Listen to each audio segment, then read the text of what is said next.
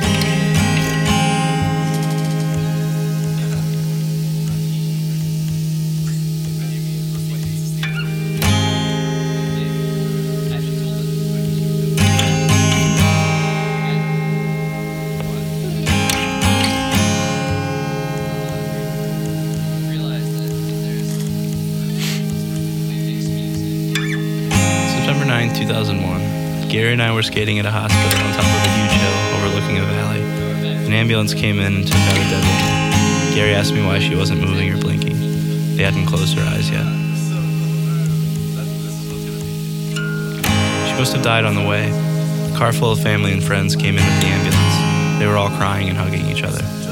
One woman screamed hysterically and grabbed at the woman's body,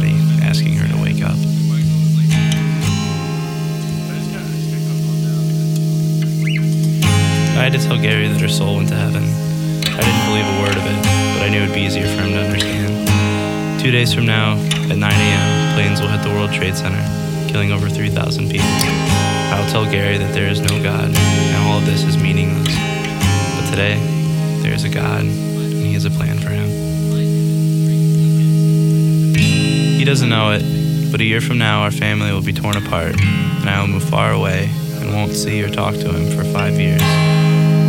We sit on the hood of our car, the sun goes down, and he asks me what I want out of my life. I tell him I don't know.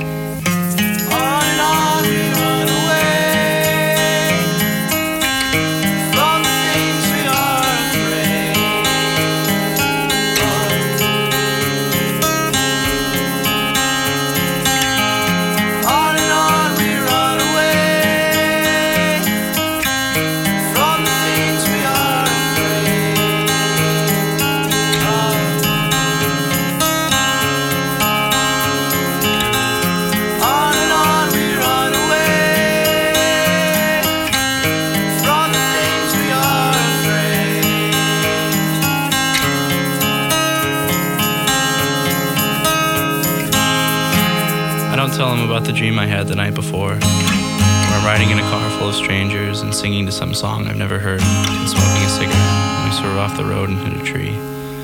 I go through the windshield and hit the edge of a fence, dislocating my jaw and flipping me into a wall where my neck is broken and my skull is fractured. I bleed to death in excruciating pain.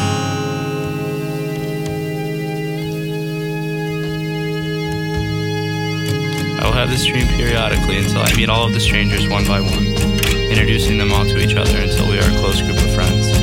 I will set these events in motion and I will die. But today, in the warm light of the sunset, I don't see it. I just see the sunset. I smile back and shake my head. I have absolutely no idea. I am afraid.